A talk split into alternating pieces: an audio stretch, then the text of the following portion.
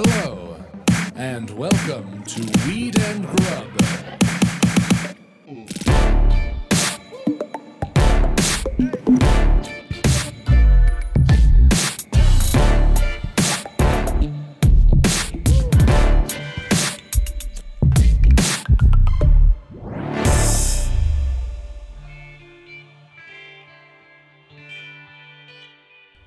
Up, Mary Jane? How's it going, Mike? It's going so well. I'm so excited for this new series we're doing. Yeah, the Weed and Grub Spotlight series. Yeah, we're going to be talking to people, companies, companies that make products by people that we believe in, and we want to get a little bit more in depth with them. Yeah, so I I'm excited to learn more about sort of the business end of things because to be honest, as a creative, you know, I don't really understand how a lot of these things work, and I am fortunate to be surrounded by people who are entrepreneurs, entrepreneurs, enterprising folks who can uh, teach all of us a lot about uh, how to get ahead while doing good. Okay, so that's why I was really excited to talk with Tony. He's one of the co founders of Flower Co. Basically, they have the Costco model for cannabis, which I love because weed is expensive. Oh my God. The first time I bought a legal eighth when California went recreationally legal uh, in January of 2018, it cost me $53. That's a lot for an eighth. I mean, seriously, like if I were a medical patient and I needed that as meds, it would be too much for me. I, I wouldn't be able to afford it.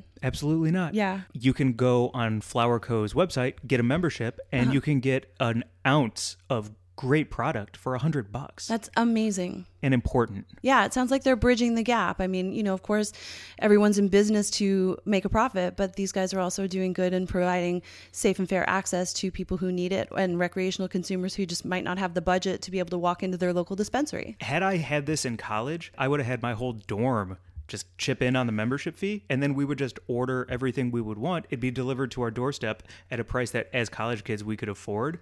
And that's a wrap. Yeah. Before I talk with Tony from Flower Co., you were saying we should call out. Oh, yeah. It's important to note that uh, Flower Co. are doing legal business in a legal cannabis marketplace here in California. But just wanted to note that Flower Co. are operating only in California right now.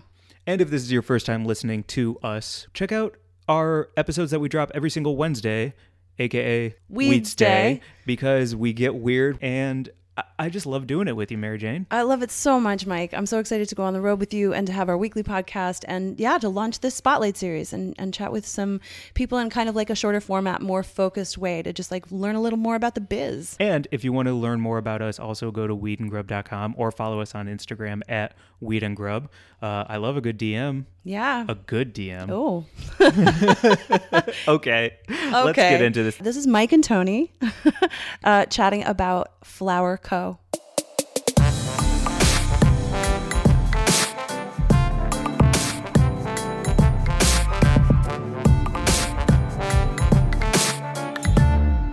You can code like a motherfucker. I wouldn't say that, but uh, well enough to to get weed to the people. Is it something you were just born with? No, so I learned to code in college. Um, I went to school actually as a competitive fencer. Had no idea what I wanted to study, but quickly fell in love with computers once I realized that they could launch websites. And um, I've always been fairly entrepreneurial, so dropped the fencing thing sophomore year of college and and went straight into startups and What is it? So I was a competitive roller hockey goalie. So I like I reached some pretty high levels there, but at a certain point I was like, I'm not going to make the NHL. I'm a great roller hockey goalie, not ice. Was there a moment in fencing where you were like, okay, well, it's time to pivot? Yeah, it was around freshman year when college started getting fun. And, uh, and I discovered that I didn't have to work my ass off for, for a sports team. And yeah, became much more academic, but also a lot more social. So that's, yeah, dropped, dropped the sports and went into weed in school. I have friends, some of them um, like medical users who cannot afford medical marijuana. They can't afford the thing they need the most, but they could afford prescription pills no problem. Well, they used to be able to before. Anyway, we don't need to get into Trump and healthcare. But you know where I'm going with like how unbelievable your prices are and why that is so important. Yep. So that's there's a number of ways we save the customer money, um, and for us, the customer is always first. Uh, when we think about the status of the existing uh, illicit market, um, for since forever, it's been you have a pretty close relationship with someone who comes over who's got a good deal on some awesome product. And you know historically that's been the relationship. So as legalization was happening i think a lot of people were really excited to go to the dispensary and the the, the legal way to purchase it but were disappointed with the high tax. In some counties it's 40% Yeah. and then separately sometimes walking into a dispensary it might be a very corporate feeling relationship. And for that reason people do like delivery so the goal is to beat the, the black market price, but also offer a superior service on both customer service, getting all the great brands, the products that people want. That's the mission, at least in terms of our goal. If we can beat the black market on price and offer just as good of service as the person who walks in your house who you're comfortable with, that's where we want to be. And I was that person who walked into people's houses. That's straight up. That was college. That was everything. I was the the dude with the quote unquote briefcase, you know? Yep. And it was a great way to have a bunch of money in my mattress, but it was also scary as fuck. And there's people in jail for that very thing. Yep. So what you're providing on the up and up is fucking cool. It's good. Why is it so low? So, our Company, under the current regs, is a technology platform, but its sister company is a, is a large supply chain that has number one some economies of scale.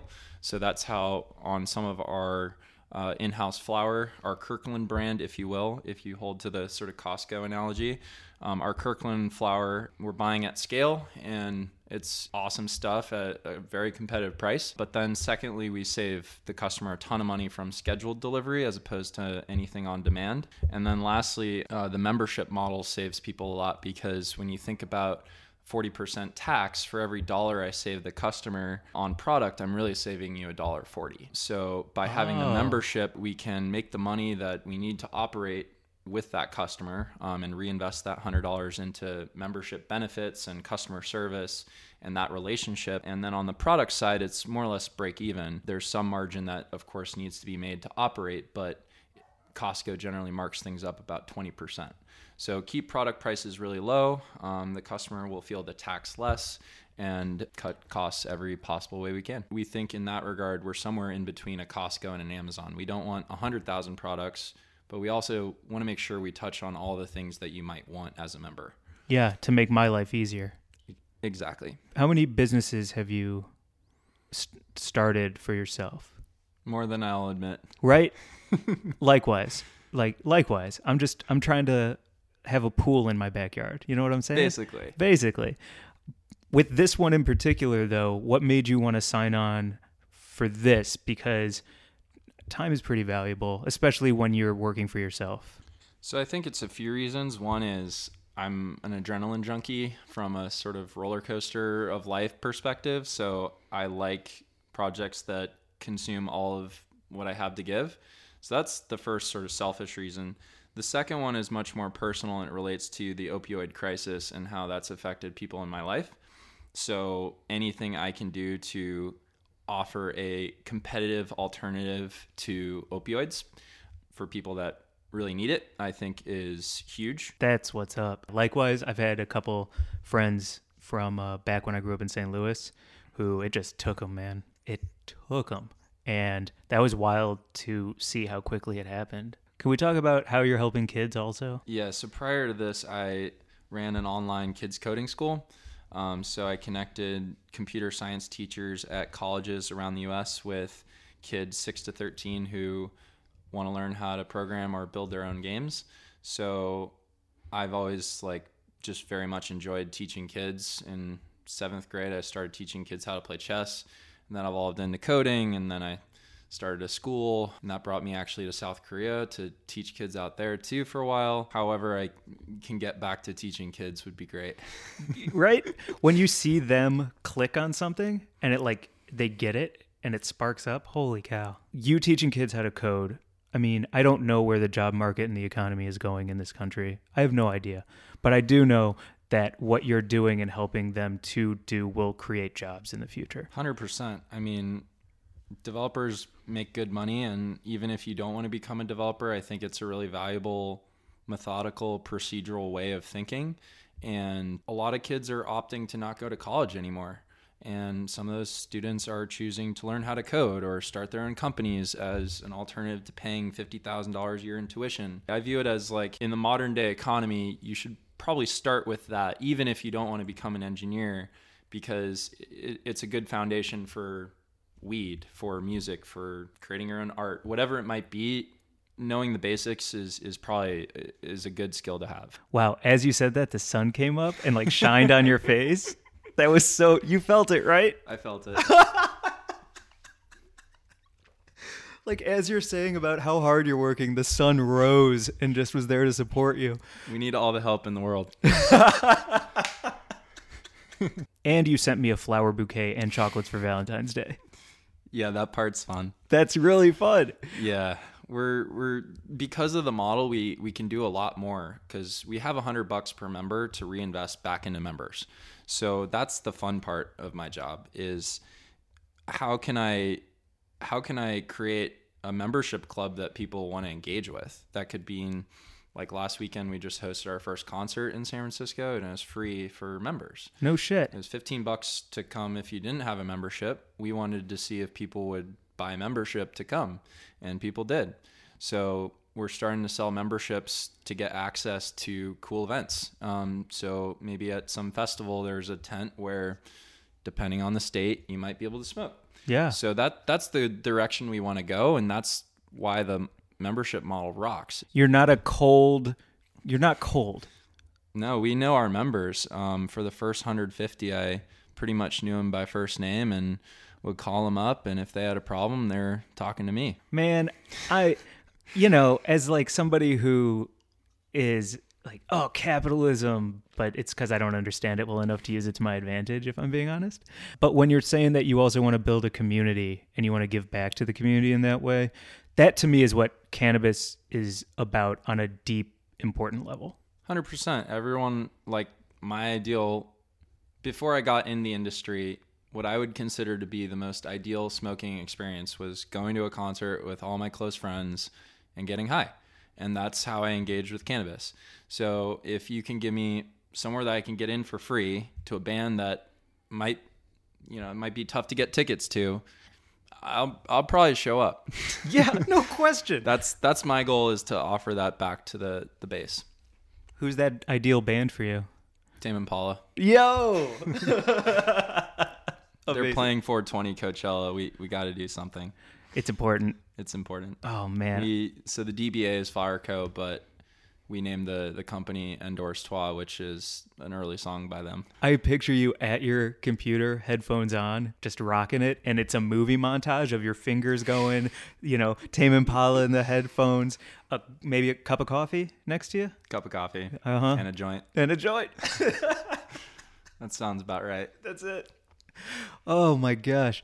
There was one other thing I wanted to talk to you about as we wrap up. You don't have to answer in case it's illegal. but I'm upset. I don't know. I really don't know much about coding computers, um, but I have a lot of great theories with little research.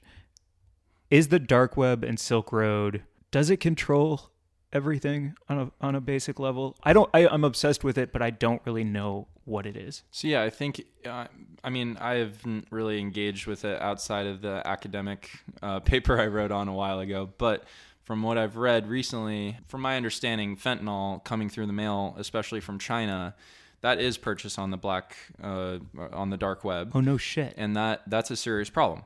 So I do think it, it increases access to very legal things, and in the case of fentanyl, I think it's about as awful as it gets. Absolutely. So in that sense, you know, technology is our tools, and they can be used for great things, and they can u- be used for equally terrible things.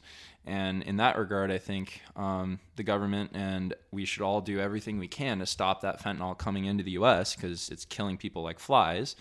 Um, but uh, I don't blame the technology of Bitcoin or blockchain for facilitating that. It's it's bad actors using technology for extremely bad purposes, Yeah, to be that sinister and know it. knowingly. Yeah, that's the part.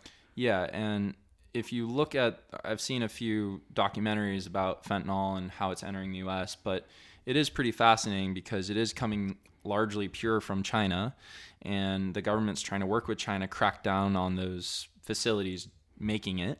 Um, but obviously, that's a challenge in a country as big as, as China. And then it comes here, and then it goes through a process of getting cut to increase the sort of volume that dealers are selling. But it is a very, very serious drug. I mean, there's reports of a police policeman touching an envelope containing it and dying. Whoa. So it's it's a, it's like anthrax. We Yeah. need to figure out a way to stop it. But yeah, the dark web is focusing on the super illegal things, um, especially as weed as it's moved into the world of Green market. green market Yeah. and, and legal weed, it leaves that world. So I think you know when you look at what legalization does, it it often has some really great benefits. Good. Good. Right? Yeah. It's wild to know that you are into chess and then being able to see like the way you view the world, like analytical but um, and emotional way. Yeah, I I grew up playing chess at a really young age, and I think fencing is. Uh, there was a group I uh, worked with forever ago, and they called it physical chess. So in that regard, I would I'd like to think I'm a very strategic procedural thinker. That's dude, that fucking it's so cool. Honestly, like I know so many people who, like myself included, where it's like I just had a handful of darts and I just threw them all at the board at once, and one of them happened to almost be a bullseye. The other ones, I hit a lady in the neck. Another one fell into a pitcher of beer, but I got a bullseye once in a while. In terms of my past startup experiences, I think it's very comparable. No wonder we both smoke sativas. There you go. Yeah. Last things, I wanted to kind of ask some questions that were on my mind as someone who is so excited for when it goes federally legal, but also is so unhappy with things that are kind of out of my control. And I wish they were in my control. And to hear the way and the reasons you're approaching your business model as you are, I'm pretty sold on it, man. Truly. Like, I was like, eh, it can't be that inexpensive and also be good. But it really is. Yeah, I think you know there are some dangers that we we as a company should be responsible for. Um, namely, uh, I think legalization has pushed a lot of the smaller farmers out of business, um, just because from a regulatory perspective, the amount of money we spend on just making sure we're doing things compliantly in the ways that the state expects us to do so adds a lot of cost. And getting all the permitting down on a building for a dispensary or a, grow whatever you're doing the compliance is a lot of work. So in that regard i think we need to be weary of the big brands defining the industry um, but also us because in a lot of ways we are gatekeepers for if we're delivering across the state and you're a new company that wants to bring that product your startup's product to market you can sell to stores and you can sell to a few big delivery companies and that's pretty much it so delivering to stores is really challenging because you need distribution statewide Right. so there's a few companies that will you know take a cut to move your product around dispensaries that's a hard business. And then separately um, you know what we offer uh, we're trying to offer is long-term sustainable relationship that isn't built on just screwing people on price. So we're trying to encourage the brands to instead of just saying we're buying this volume we want a lower price we want a lower price we want a lower price we're trying to work with brands to get them to market to spend that money that they would discount us on that product and, and spend it on marketing with us because ultimately the brand they have a certain amount of margin and we could try to pass that margin on to our customers at the cost of the brand and at the cost farmer of my trust. and at the cost of your trust, um, especially when dealing with small farms and things like that. Or you can encourage the brand to try to co market it and spend that margin with you to acquire more customers. So we don't want to create a world in which there's a political nightmare to join our platform. We very much view it as sort of Amazon in that regard. Costco makes vendors compete for that one menu slot and then they do the highest volume.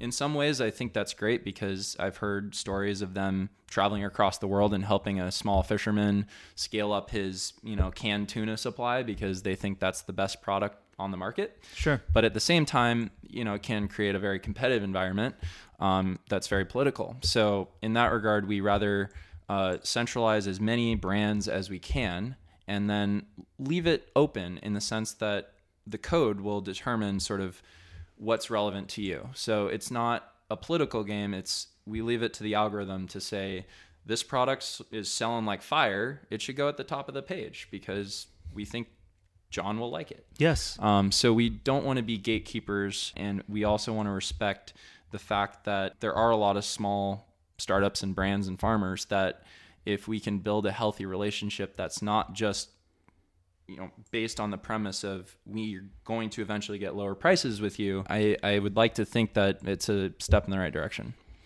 Damn. That's beautiful. it really is. It's it's beautiful. I don't need your I like all you make me want to do is repeat what you just said, to be honest, because it's very aspirational to to feel taken care of while getting the best deal, while also knowing you're supporting smaller markets, while also knowing that you're also throwing concerts. Plug plug it. Where's everyone going to find Flower Co? flowercompany.com or on our Instagram, Flower Company. We're just spinning up our LA operations, so very much looking forward to to delivering across the city. Thank you so much for coming on this pod. I am kind of protective about who we have on the pod, and I think Mary Jane is too, because you never want to have people who are part of a company come on to just do an infomercial for what they do. I think that that isn't what we're about, and that's also not what you're about, which is why I was really excited to have you come on today. There's a lot of nuances in our model, and having the ability to explain why we chose some of them is meaningful. Cool, man. Thanks. Thank you. And with that, everybody, have a beautiful day and definitely go to flowercompany.com. Thank you.